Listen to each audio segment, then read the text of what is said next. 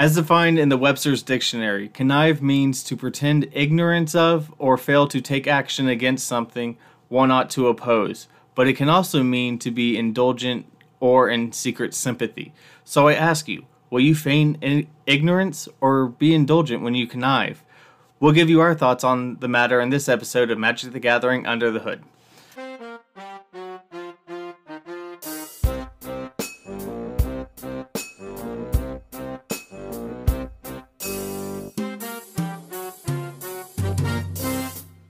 All right, thank you, and welcome to this episode of Magic the Gathering Under the Hood. As always, I'm your host Chris, and I'm joined by Joe. Say hi, Joe. Hello, everybody. And first and foremost, at the top of the episode, if you have any questions, comments, concerns, uh, feel free to reach out to us by email at mtgunderthehood at gmail.com. And you can also do so on Facebook and Twitter at mtgunderthehood. And with that out of the way, Joe, before the episode, you were telling me about the commander that you're going to be building around, so take it away. So I went to the Sunday Commander this week, which happened to be after the pre-release for Battle for Baldur's Gate. Picked up a pre-release kit because they're able to sell them now that the event is over and everything. Uh, but it's you know it's still pre-release weekend.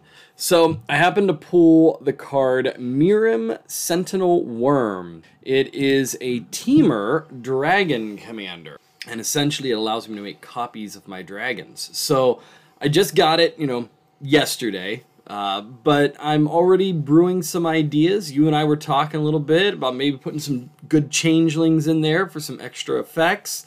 Um, I'm really excited about it. I think it's gonna be something new, something different. Um, it'll allow us, you know, to create copies of the the dragons, and if that's a legendary dragon, it makes it the copy non-legendary, so you can still have multiple of them.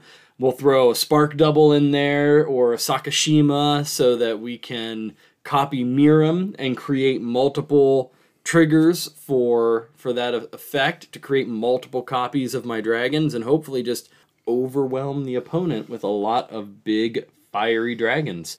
Unfortunately, I'm I don't know how quickly it's going to come together or how overly busted it's going to be. Some of those dragons that people really want are rather pricey. Most of the dragons get printed at rare and middle. So, at least the really good ones. So we'll see how it goes. I'm excited about it. I think it's gonna be something fun.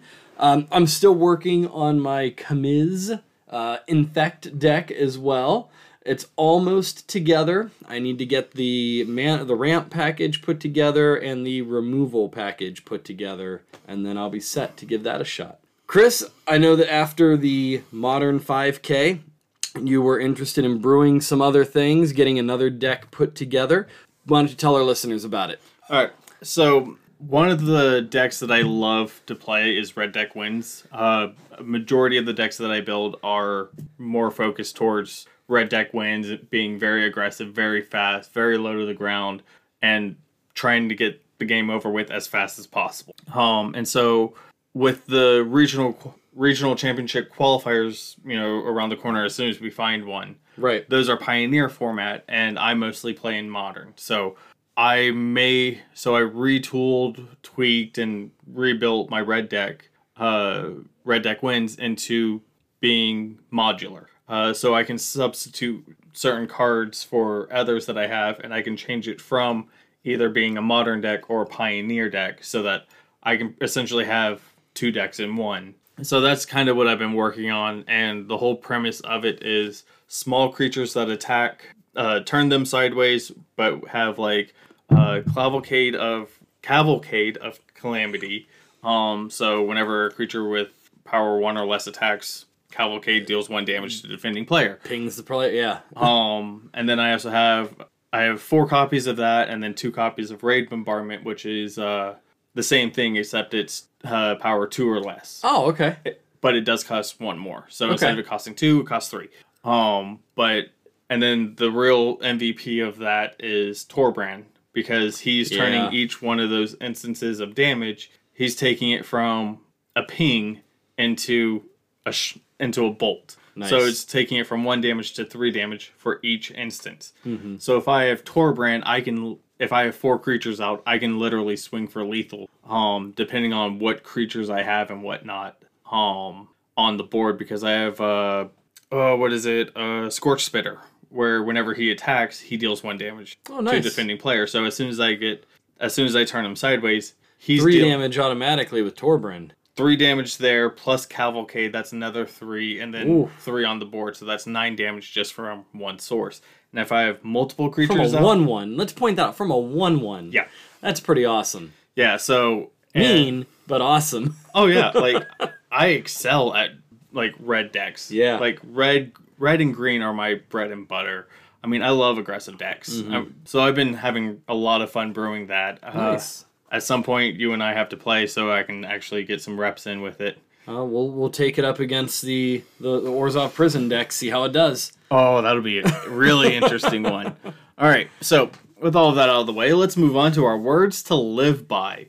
Um, so Joe, I see that this first one is there, and I know for a fact that that one word, me, uh, all the cards that have that one word in it are all banned. That's correct. So this this particular set of words to live by is again we're really looking at some of our newer players, people that are coming to the game and may hear some things, may hear some words, and we want to give you some information about them so that you're aware of what's going on and you are also aware that both of these words are not permitted within any sort of game. So the first word is ante. Now, this actually does come from the comprehensive rules for the definition and the ruling behind it. So the ante is actually a zone of the game, and it is used when you are playing, quote, for keeps, unquote.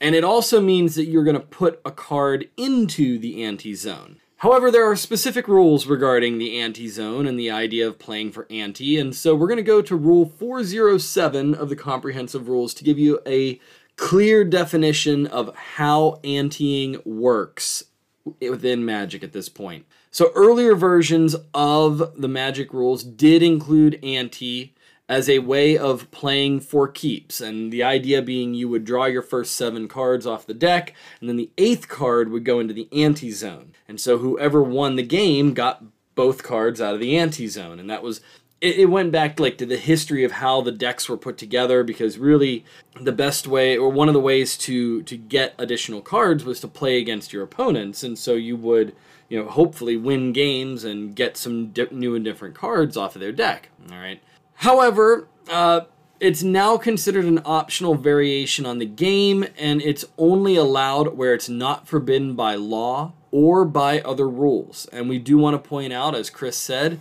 ante cards are at this point all banned in any organized play. So if you and your buddies want to do something, hey, your rules. Um, but most of the time, you got to check out. I mean, it's essentially could be considered gambling at that point, and so we don't want to get into that idea. Uh, most people that you talk to will never play for ante. I mean, we we don't even consider it. Um, and like I said, we use the ban list from Wizards, so all the cards with ante on them are all banned. The last part of this rule, though, is important. Playing for ante is strictly forbidden under the Magic the Gathering tournament rules, so you are not allowed to play for ante at any sanctioned event.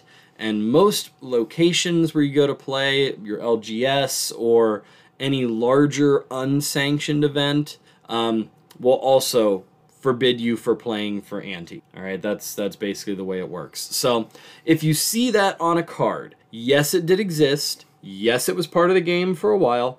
It is not anymore. Ignore the cards, don't use them, and if you do see someone else bringing it into the game, probably a good idea to just, you know what? Let, let's let not be a part of that game anymore. So, Chris, what about our second word to live by? All right, the second one is bribery. And bribery is making an offer of reward or incentive to in- influence another player's decision to drop, concede, or agree to an intentional draw. And this is prohibited by Magic tournament rules. And there are different penalties at different uh, rules enforcement levels. Yeah. So uh, when we talk about that, bribery is of course not permitted. Um, but if you if you get into it at a competitive REL event, it will probably get you disqualified. All right. Um, and if you're doing it at a regular REL event, if you if the judge has a reasonable belief that you didn't know it was not permitted, they may give you a slap on the wrist. But if they can figure out that yeah, you probably knew what was going on, then uh, they will they will probably also disqualify, especially if you try to do it on a regular basis. Um, so yeah, bribery. We'll get into the show focus now of connive, and uh, so I'll take it away with the history, Mhm. and then Joe will jump in with the rules. So it premi- so connive premiered in the streets of New Capenna set of May 2022. Um, it is based off of the loot concept: uh, draw a card, then discard a card, and it's specifically designed with the concept of looting away spells rather than lands. Uh, most people uh, typically loot away a land card from their hand if able, because uh, if you're looting it away, you don't really, um, you don't really You don't need it. need it. Typically at that yeah, unless you unless you're really getting hit with with mana where it's not working out for you, afford to get rid of the land. You, know, you need the spells. And uh, so connive incentivizes the player uh, to make a more strategic decision. Um, all right, I'm going to go on a small little tangent here. Okay. Um, the difference between strategic and tactical. Okay. So a strategic decision is the big picture. Got it. Um, think of it as the game in the whole. Okay. Um, but a tactical decision would be a turn. It Okay. is only one instance, one uh, multiple tactical situations make up a strategy. So, bit of useless knowledge that I have That's from I the military. Not, I did not know but that. So there's okay. a difference between str- strategy and tactics. Okay. and that's the big difference is right. whether or not it's micro or macro. nice. All right. All right. So with all of that, Joe, what are the rules? Because it looks like there's a little bit of a wall, but not that bad. It's not that bad. So the rules for connive come to us from the keyword uh, uh, keyword actions section of the comp rules. 701.47 is connive. So 701.47a certain abilities instruct a permanent to connive. To do so, that permanent's controller draws a card, then discards a card. If a non land card is discarded this way, that player puts a plus one plus one counter on the conniving permanent. 701.47b. A permanent connives after the process described in 701.47a is complete, even if some or all of those actions were impossible. 701.47c. If a permanent changes zones before an effect causes it to connive, its last known information is used to determine which object connived and who controlled it. This is important for another point, and we can talk about that later, but mostly has to do with what we call reflexive triggers, where there is a connive, and then when you connive, something else happens. Um, and so if you were to get rid of the creature while the connive idea is on the stack, um, when you do the conniving, if you like kill the creature in response to the connive trigger, the reflexive trigger will still happen because it's all part of one of 701.47d if multiple permanents are instructed to connive at the same time the first player an active player non-active player order who controls one or more of those permanents chooses one of them and it connives then if any permanents remain on the battlefield which have been instructed to connive and have not done so this process is repeated 701.47e connive n is a variant of connive. The permanent controller draws n cards, discards n cards, then puts a number of plus one plus one counters on the permanent equal to the number of non land cards discarded this way. There aren't too many creatures out there with connive n. Uh, Raffine is the scheming seer is probably the most notable one. It has connive x. Uh, it, that one uh, gives creatures connive. Sorry, gives creatures. Okay. It Um, gives creatures connive yeah. X. All right, so yeah, it exists, but it's pretty infrequent. Connive is a really interesting ability. It's a lot of fun.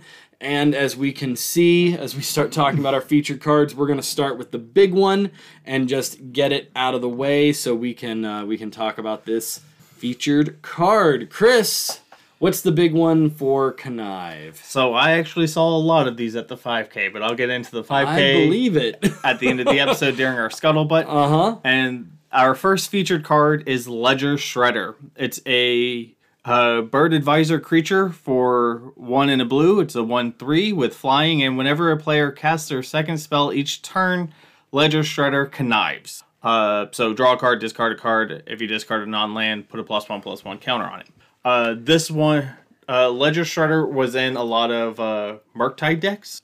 Yep. Um, because they use uh, Dragon Rage Channeler, which has Delirium. So by conniving away cards that they don't need just to hit the Delirium, this one put in a lot of work for them. well, not to mention, it gets bigger. Well, it gets bigger, and also it's not just you; it's either Right. player. Either player. whenever they cast their second spell. Well, Yeah. guess what?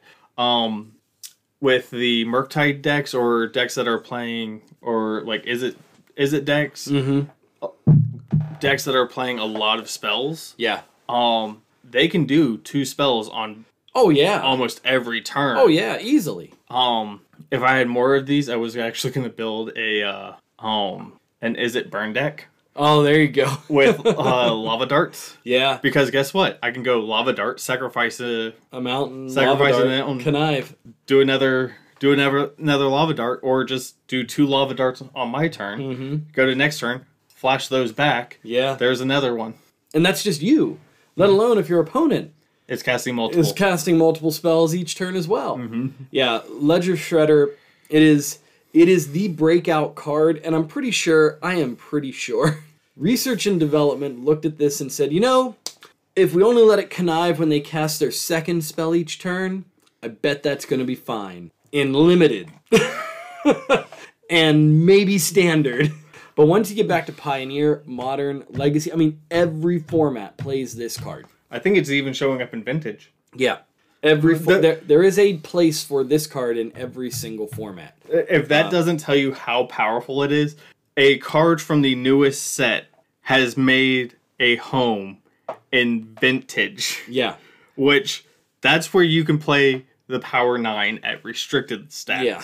you you can Now you're probably only, they may only play one copy of it per Yeah. deck, but at the same time, the fact that they are that that vintage legacy and vintage decks are pulling this card and saying, yeah, you know what, I want a copy of this in my deck. It'll help improve it. That really says something about the power level of this card. And if that doesn't tell you, it's a rare from the newest set that is valued at more than twenty dollars per copy at this point, which is oh non-foil almost, uh, copy Right, non-foil, and it's and it's not one of the rare lands because the rare lands typically will get up there at some point. Mm-hmm. People want them, especially right off the bat. But for a regular creature rare to just show up and be valued at that much, that that says a lot. Our next card is Raffine's Informant. It is a creature human wizard, 2 1 for one generic and a white. And it has when Raffine's Informant enters the battlefield, it connives. This card is actually doing a lot of work in limited. Um, one of the, the podcasts I listen to on a fairly regular basis, Limited Resources, uh, hosted by uh, Marshall Sutcliffe and uh, Luis Scott Vargas, both accomplished limited players, extremely accomplished limited players. They have been saying that Raffine's Informant is probably one of the top commons of the entire set. And if you see one, you take it. You never pass a Raffine's Informant. It's a, a 2 1 for 2 that when it E ETBs connives, boom. That's all you need. You know, it's fantastic. So if you connive the right way, essentially you're paying three mana for a three two. yeah, Sorry, two mana for a three two. yep. They can attack on turn 3. Yeah, that's and even if it just eats another creature, you even if you have to use it as a blocker and it eats another creature, it's still eating something with three toughness, which is typically pretty good. I mean assuming you did the connive, you know. I mean there are vehicles Yeah. that have crew costs of like th- have crew costs of like 3 Yeah, that you can get out pretty early and the fact that this thing can come in and potentially be a th- have power 3 and as soon as it hits the field, all right, let's go crew.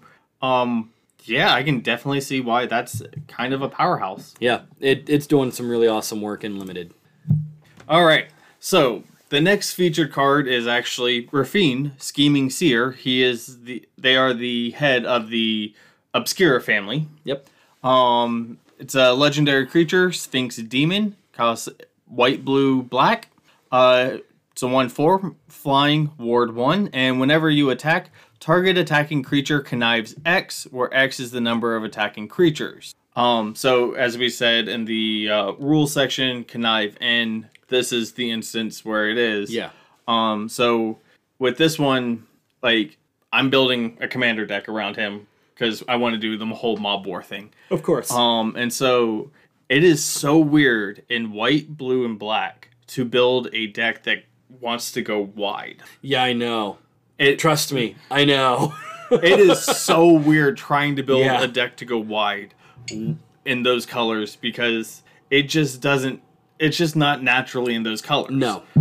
but it's so weird. E- Even making a an Esper deck that is aggressive, it is unusual. Most of the time, it's controlling, or you're using artifact or flying synergies or something. But to make one that's just straight up aggressive is is different. But I like it. It's fun. So I will tell you one win condition that I have in here that I'm putting into my commander deck. Viresis. No, uh, that's the Zorkel, and I'm going to do it with a bunch of thop, and I plan to go wide with like a bunch of thopters and artifact Okay. creatures and stuff. So my whole I my whole idea for this deck is to go as wide as I can, swing in, connive for a massive amount, Right. and then go, okay, what's my uh, what's my devotion to blue? All right, cool. Thassa's Oracle, I win. Yeah.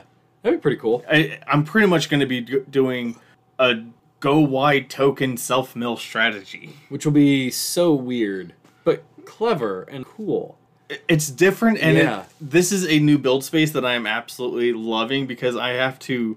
I am thinking so far outside the box on this Yeah. one. It's not even funny.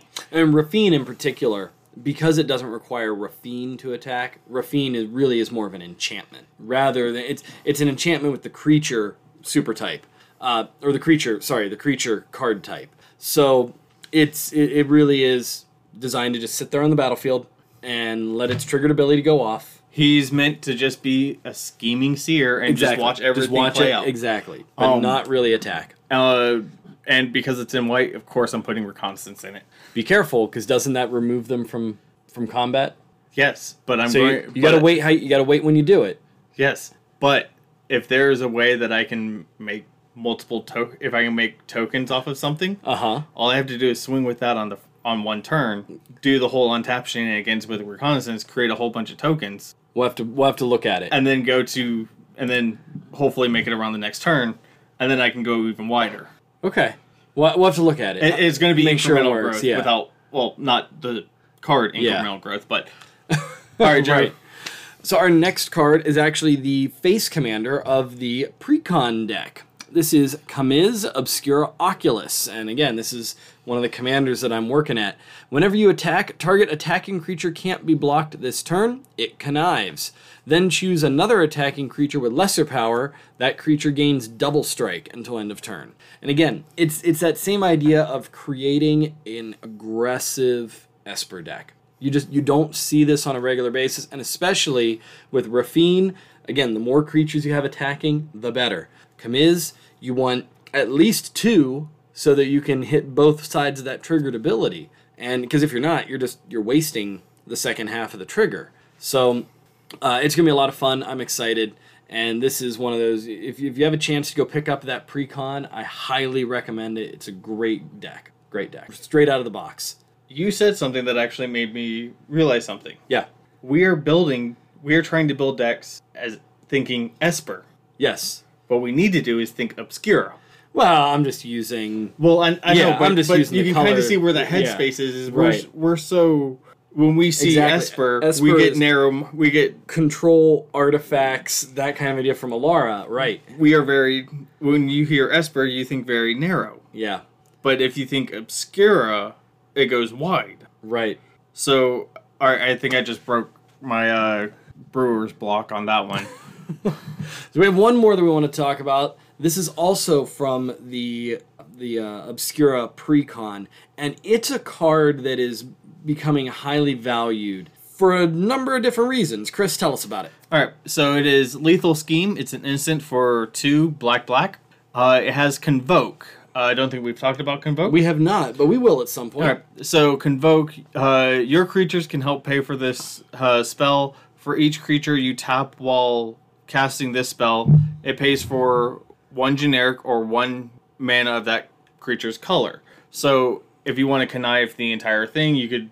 You just You have want to tap convoke, convoke sorry, the entire thing. If yeah. you want to convoke uh, for the whole cost, you would have to tap four creatures two of them would have to be black. Yes, but you would have to pay no mana from lands or mana sources. Yep. So works out really well. If well. you have a bunch of tokens, uh, because it doesn't go off of like the pips in it, it goes off of what color it is. Right, mhm. Uh, your tokens. This is where tokens are absolutely shine is with convoke, Mm-hmm. um, because they can. Right, because they're given they are typically given a color on their creation, and they remain that color even though they don't have that colored pin. Yep. Um, and Now the actual point of the card, what it right. does. now, now for the bread and butter of this card. Destroy target creature or planeswalker. Each creature that convoked lethal scheme connives. So you are incentivized to convoke the spell if you want to connive. right. Okay, I might have to pick up the. obs- the I know obscure- the, the Obscura Precon is just amazingly valued. It's it's fantastic. Jesus. Yeah, I that's a that, that's a six dollar card right there. That and that it also has Smuggler's Share or something like that, which is a ramp and card draw spell. But that's um, but yeah, lethal scheme enabling up to four creatures to connive, and then you also destroy target creature or planeswalker. That's amazing at instant speed. That's amazing. Absolutely amazing. targeted re- targeted removal. Yeah. Four creatures get to connive, which Up means to. But up, usually- up to four. Let's say probably two. All right. Probably two, but still. up to four creatures connive. So you can do this on the instep. Yeah. Connive, use your creatures to play the convoke, destroy the biggest problem on the board. Those four creatures connive, and then you get to untap on Oh. your turn, and they're all big, and And- potentially they're all bigger. Potentially they're all bigger. Oh, and let's not forget you just drew four cards out of your library too. So you not only did that, but you got rid of the four worst cards in your hand. In exchange to now you put four better cards in your or you now have four the four best cards in your hand. Yeah, I know. That's why Lethal Scheme is just amazingly good. There is absolutely nothing wrong with that card. It is phenomenal. All right, I need to. All right, I'm definitely gonna need to save these show notes. so so yeah so the dominant colors for this set it is it is a, uh, a uh, an esper uh, ability Obscura. obscura so we have two in white six in blue three in black three multicolor and from the commander deck we have two blue one black and two multicolored cards all of them feature connive. Again it's it's just it's awesome. We we did talk about how there is a limited connive deck one that you can definitely put together in limited. Um, and when we were when i was going back and again doing some research for this episode one of the ideas that popped up significantly was the way the the set had been balanced for limited and you know, typically when you get a limited set they, they do try to balance everything so it all works out together. It never quite works that way. There always ends up being a best deck but far and away top players have said blue white is the basis for a successful limited deck which means you are conniving you are using shield counters. So if you add on top of it the idea that not only are you conniving, but you could end up putting a shield counter on the creature that connived so that it will be guaranteed to connive again.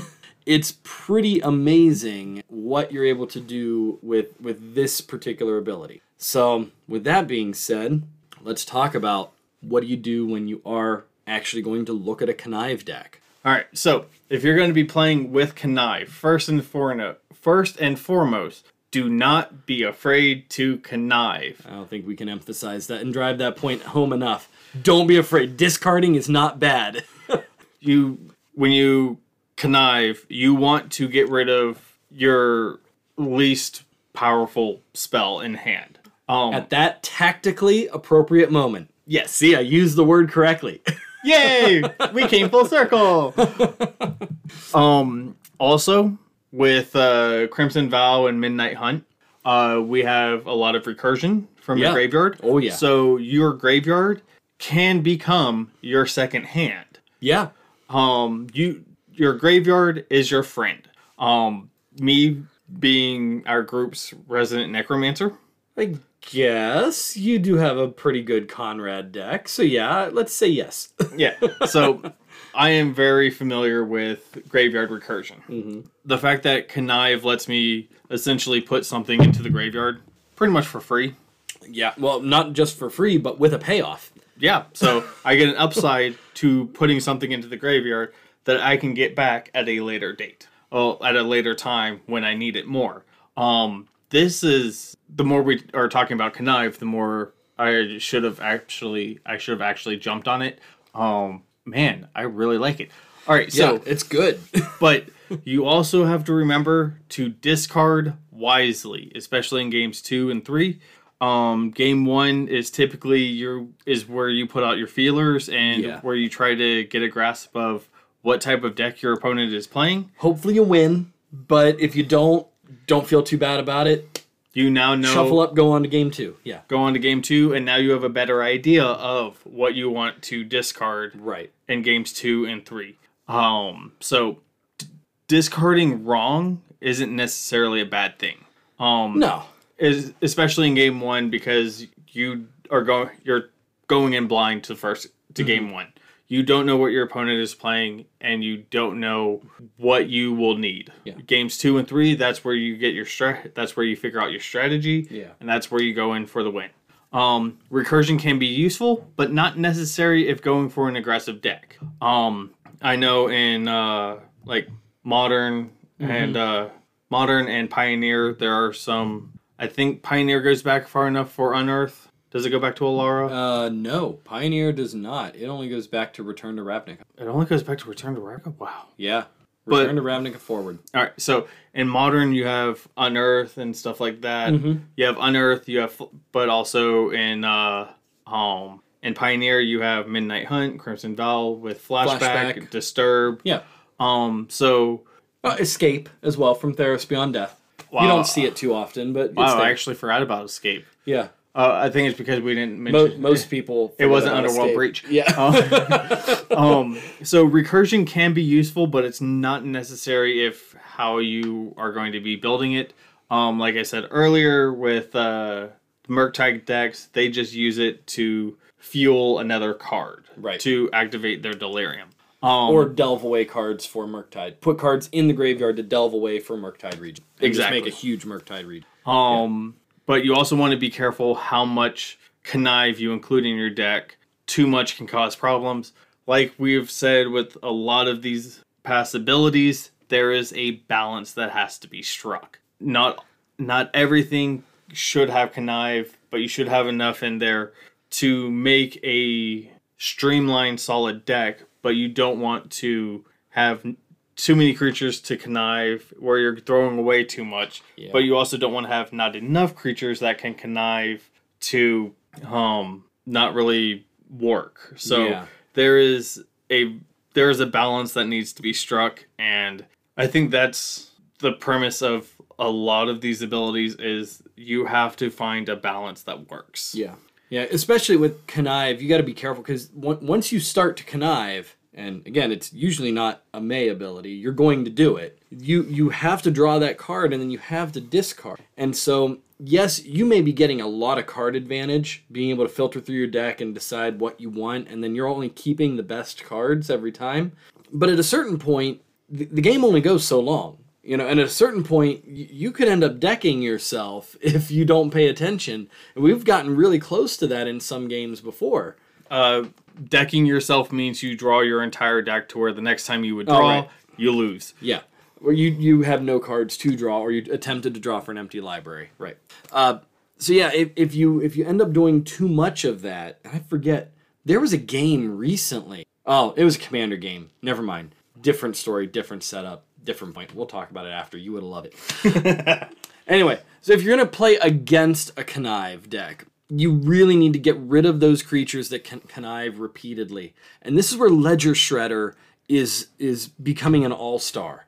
A lot of the connive creatures, it's it's very controlled how they're able to connive. Raffine's informant enters the battlefield, connives. That's it. That's all it does. And if you blink it, okay, you'll get to connive again, but you're not you're you're still only getting one plus one plus one counter. And because you blinked it, exiled it, and brought it back, it loses the previous one. So you're still only making it a 3 2 in order to connive repeatedly. Plus, you got to do all that extra work. Ledger Shredder, on the other hand, every time, every turn a player casts their second spell, you are conniving. So being able to connive repeatedly like that can be a huge problem. So you got to eliminate those creatures quickly. Pay attention to what the player is discarding. Remember, they're keeping cards that are going to be pertinent to playing against you.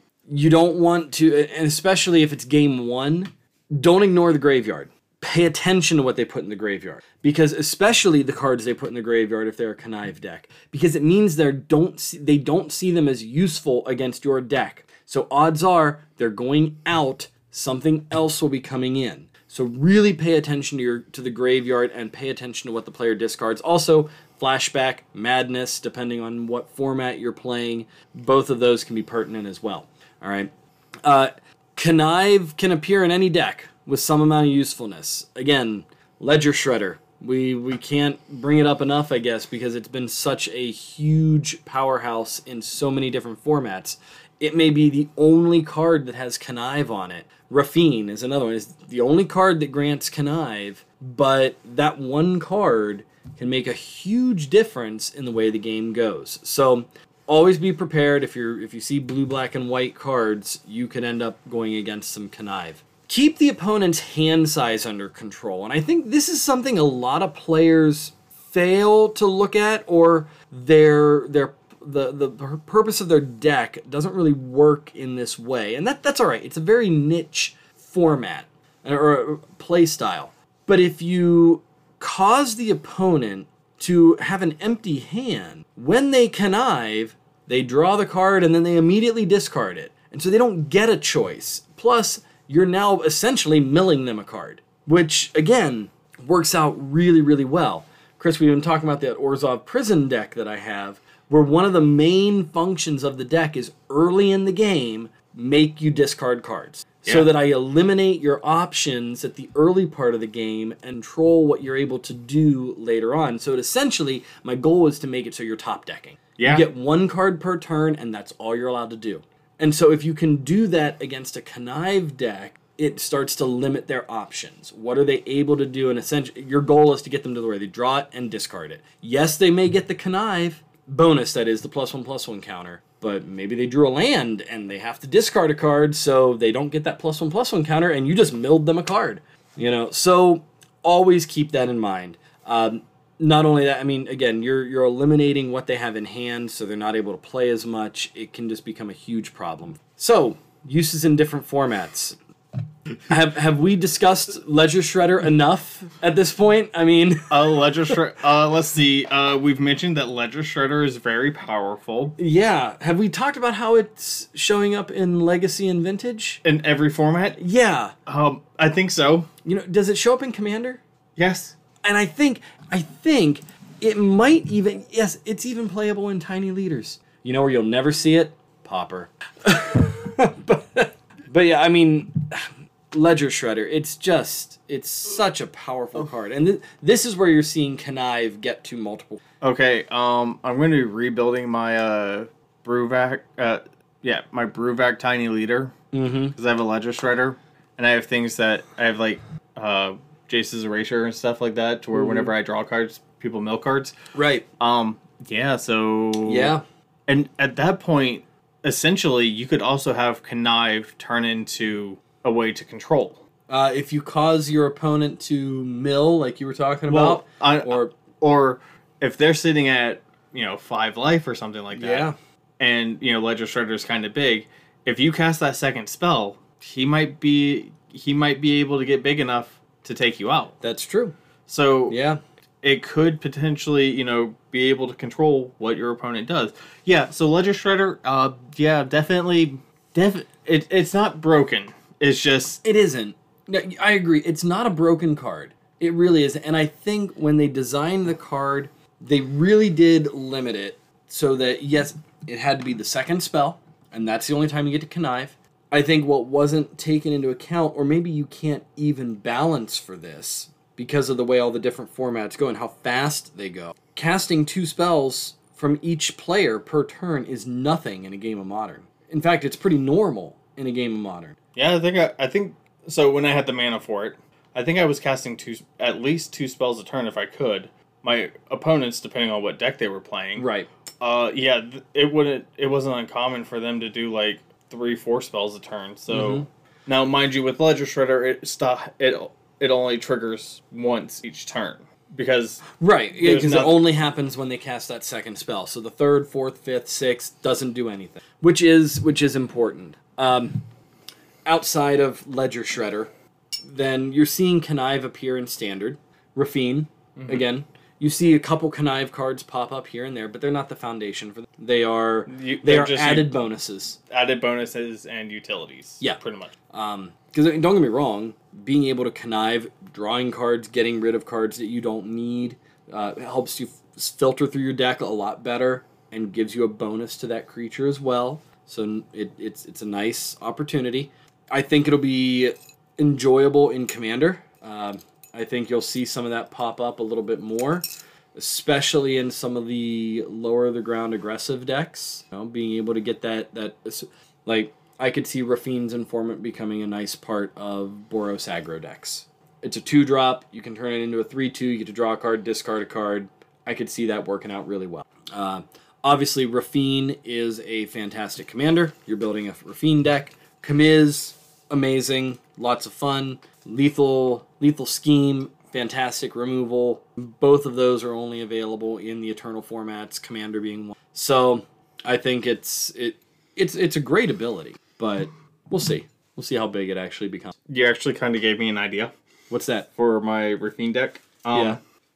Because I plan on going wide with tokens, Mystical Reflection, Yep. targeting Ledger Shredder, Oh, making a bunch of ledger shredders. making a bunch of Ledger Shredders. That's pretty good. Yeah, Yeah, that'll be good.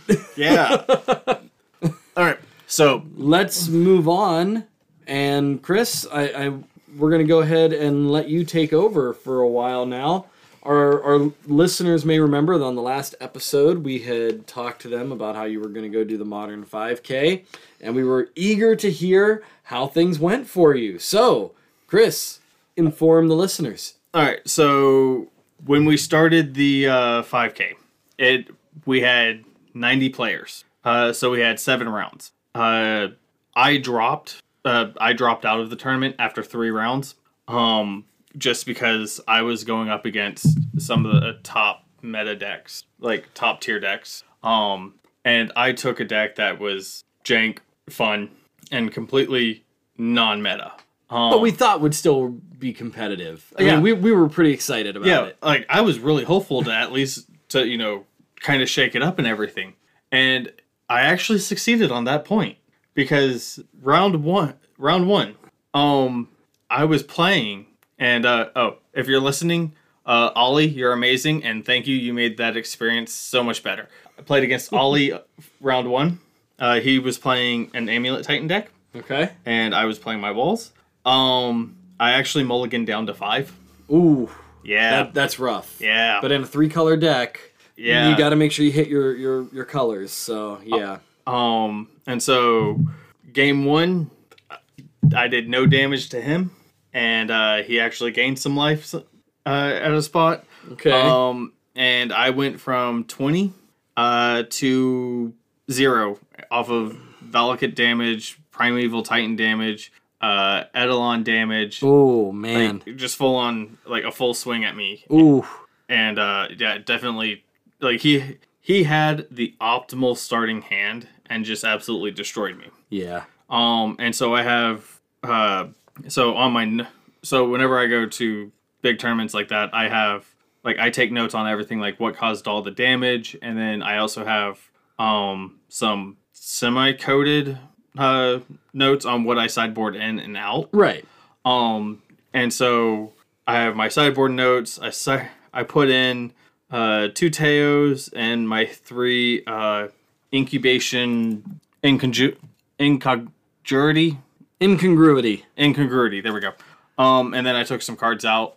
Um, and the only reason why I put those ones in is for the incongruity to get rid of the um, primeval titan. Um, but uh, uh, game two, yeah, turn one, incubation, Oh, five lands. Ooh. Guess what? I didn't draw for the rest of the game. Oh, I didn't man. draw any more lands after that. Oh, that's rough. I only had three lands. and then he ended up. Uh, Which don't get me wrong, in that deck you can do quite a bit, except cast one of the most important cards. Yeah. you can't cast Arcades. yeah, and uh, and so I had three lands, and he ended up getting a Liquimetal Coating out, oh yeah. That and then he also had Karn to where um I can't active I couldn't activate abilities of artifacts I control. Yeah. Um, and so what he would do is he would tap he would tap his liquid metal clo- coating, make one of my uh, lands into an artifact, and then he would use Karn to animate it to where it becomes a zero zero, and I have to Oh, and I yeah. And he destroys my land basically. Yeah. He did that three turns in a row, and I'm just sitting there with no land. drawing a card, draw pass, Yeah. draw pass, draw pass. Oh. And uh, he ended up using Karn's ability to get something out of his sideboard. Mm-hmm. So he grabbed his Walking Ballista. It came in as a with four plus one plus one counters on it, and then he removed the four, deal lethal to me. So that was round one. Uh, like I said, Ollie, thank you for being amazing. You actually made my experience all the more worthwhile uh, just by seeking you out after every round, just to let you know how I did. Um, I hope that in the future we cross paths again, because I would love to play against you again. I really hope I'm not telegraphing what I'm going to be playing next time, but oh well, so be it. All right, so that covers round one. Round two was against a Murktide deck. One of the top decks in the form. Did not mulligan. Good start. Good start. Um, yeah. Then uh, it w- I fetched for a land, and then he just swung in with. Then the next damage that I took was uh, from two Murktides Oh. down to six, and then lethal. Um, and then that game, the only dam well for the next for the for game one and game two, the only damage that was dealt to my opponent was by the was self inflicted. It was either from fetching for lands Yeah. or tapping pain lands. I did nothing against them. That's unfit. Um, I did have a misplay in uh, game one. He targeted one of my uh, one of my creatures. I had a dive down in hand. I forgot. I had a lapse of judgment, Ah. and I forgot that it gave hexproof, so I could have actually saved my creature. But so You know what? That's it's great that you realized the misplay and you remembered it, you wrote it down, you're gonna think about it, and that's that's how you get better as a player, is you realize when you make errors and you go through Yep, and then I was slaughtered by by Murktide. Um, Yeah. the biggest highlight of uh, game two was uh, I was able to incongruity a Murktide. Okay. Yeah, he, he he was like a seven seven at that point, and I dropped him down to a three three. That's pretty good. Yep, but then uh, his Ragavan and his Channeler also kind of did me in. Oh man. So that covers. That's tough to beat. You- You're going up against the best deck in the format though. I mean, it's it's what, 20% of the meta or something like So that. So I actually looked at it, Okay. and uh, the Monday after the five K. All right. Um, at the time that I, at that time, Amulet Titan was number three. Okay. Oh, sorry, A- Amulet Titan was number eight. Murktide was number one, Mm-hmm. and then the Golgari combo, uh, Golgari uh, creature toolbox was. Uh, is it still up here? Uh, here. Uh, oh, I don't even see it on it was like number four. Whenever I, yeah. Oh, sorry. Oh, it's a Yawgmoth deck. Yeah. Okay. Yeah. Um, yeah, so that one so round three, final round for me. Um the highlight was uh uh had a great start. Uh, opponent had a great start, but then just started spinning their wheels. Okay. Um like they couldn't get the right stuff out to do what the deck what they Got it. what their deck was designed to do. And I if I had had green mana, I could have gotten a win, but I didn't have it because I turned both Yeah. of my uh I, I turned a wall of uh a sorry riptide turtle and a wall of denial sideways because I had high alert out. Okay.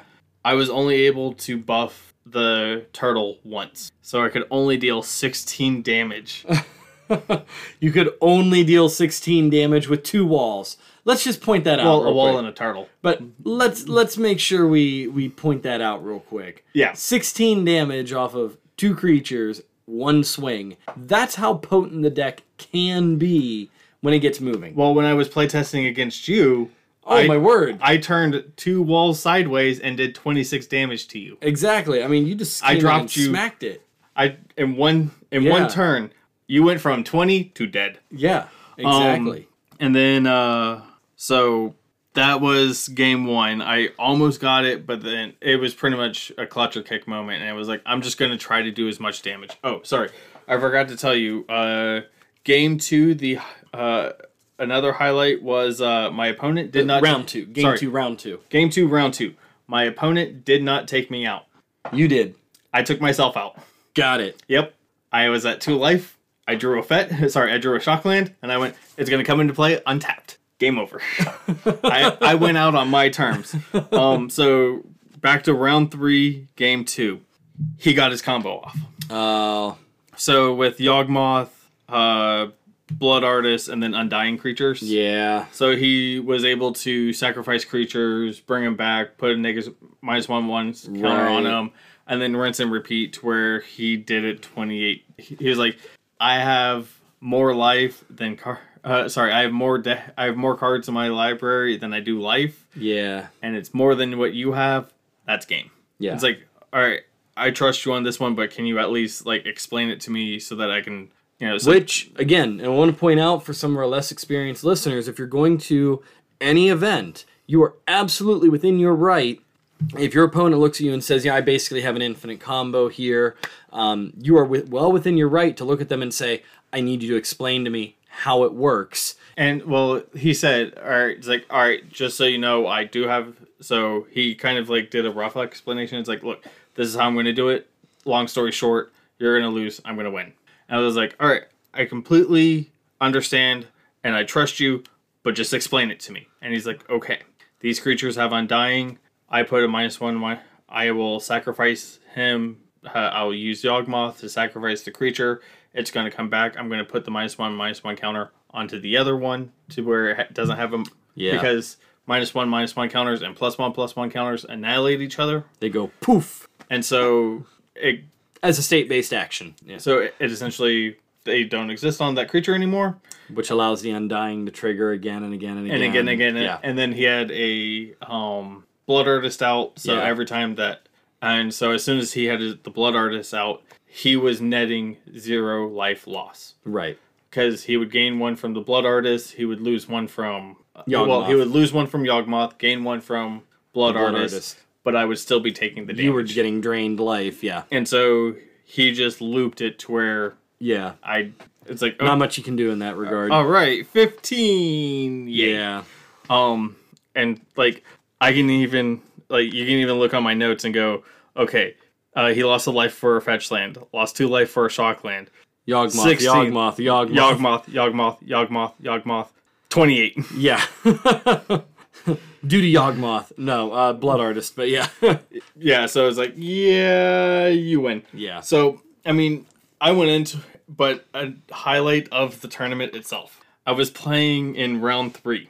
As soon as uh, there was a guy that came over, I'm like, was like, dude, are you playing walls? I was like, yeah. It's like, can I look at your deck? It's like, yeah. So I, you know, put so I re- sideboarded out what I had done. You know, Mm-hmm. get it back to um Which you needed to do anyway, Yeah. so it was fine. get it back to original. Yeah. And I handed it to him. He's like, dude, this is awesome. It's like, I am, I think I have all of these. I'm totally going to build this. And so after I dropped, because I didn't need my deck list anymore, I found the guy. Was like, hey, here's the deck list. Knock yourself out. Right. And then uh, the guy that I play, the Murktide guy, he was actually the treasurer for the OSU Magic Club. oh, wow. And he also kind of wanted the deck list Uh-huh. um, because they have uh, every now and then they'll have twenty dollar modern night. So they play modern decks, but the limit is twenty dollars. oh, that's cool. The deck cannot go minus lands, you know, Right, of course, yeah. Minus Yeah, basics and everything, Yeah. you know, because that's where we trick out everything. Yeah. Um, so including lands, Mm-hmm. um, it has to be twenty dollars or less. Nice. And I think mine comes out if you take all of the you take the expensive lands if, out. if, if you take all of the non basics out, it actually comes in right around twenty dollars. That's awesome. Yeah, so I'm like, yes. If I'm ever in OSU for that, I'll do it. Well, you know, and that's that really says something too about the way modern has become. When someone does bring a deck that is outside the box, doesn't show up in the meta, and it is clever. It's unique, and people see that you're able to play it well, and you know what you're doing, and you have an actual game plan that is just different. People like it, and they they want to do those different ideas. They want to try something outside the box. But coming to a tournament where you're playing for money or prizes in some case or another, you know, not everybody is willing to take that risk. They want to go in and win. Case in point, this uh, this point that I have right here, and that is, um, so as I said, it was an overall fun experience, Right. but creativity is sacrificed in lieu of competitive. Yeah. Um, there was one person there that was playing Dimir Mill. Nice. I wi- part of me wishes that I had stayed, that I had stayed in because there was a high because he was about the same records as I was. Uh-huh.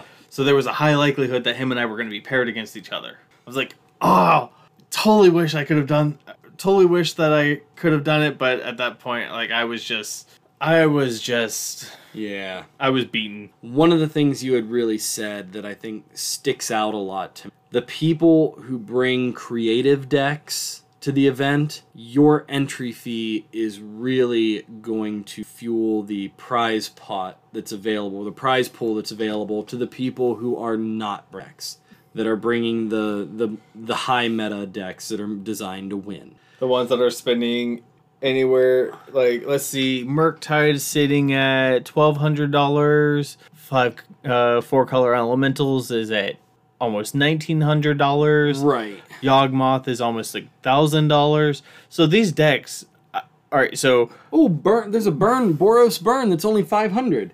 You know, so you you, you got to remember. yeah, well that's also because it's the Eidolons. Yeah, And then uh but but we do want to make sure that our our listeners know. Yes, it probably means that if you bring something creative and it is not in the meta, it might not work out really well for you. You you may have a, a time where you get just get beat down game after game after game after game. But in your case, you inspired several people. It's just a shame that you had to pay an entry fee to inspire several people to build a deck that was new, different, creative, outside the meta, and still such great synergy. I mean, it's still a potent deck. It just has a tough time going up against some of the top decks in the meta. but the tournament wasn't a complete wash. I finally got a copy of Cabal Coffers and a Hinata.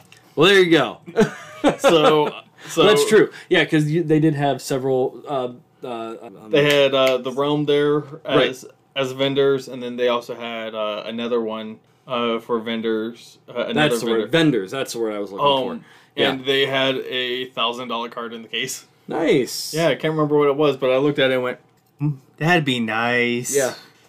Chris, I think we've given our, our listeners a lot to think about at this point.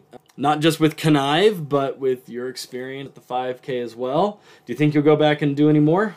Uh, Outside of, I know we both want to do the RCQ. We, we both want to do the regional championship for Pioneer. I think the RCQ might be the next big one that I go to. I don't think I'm going to be going to any. If there is a Magic Fest, Mm-hmm.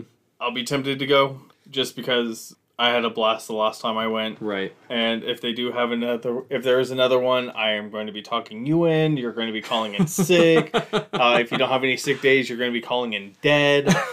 Um, I will drag you. I will kidnap you and drag you to the Grand Prix because it is a blast. Modern, like 5Ks, 1Ks, do you think you'd be interested in any more?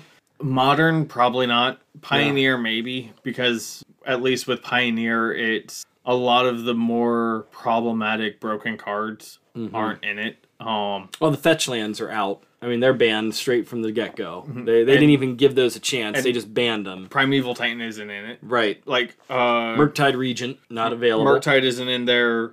Um, Amulet Titan isn't in there. Uh, Boros Burn is in is in there because you can get to uh, you can have some semblance of Boros Burn in there. Right. Um, but for the most part, Pioneer is a lot more. I think I'm going to say towards more Pioneer than I am Modern. Okay. Um, but yeah, Pioneer. If there's an event, I'll be tempted to go to it. Modern, no. Okay. Well, with all of that being said, uh, as I said at the top of the episode, if you have any questions, comments, concerns, You can do so by emailing us at mtgunderthehood at gmail.com. You can also do so on Facebook and Twitter using the handle mtgunderthehood. And with that, thank you for listening to this episode of Magic the Gathering Under the Hood. I'm Chris. And I'm Joe. We look forward to delving deeper under the hood with you in our next episode. Stay tuned.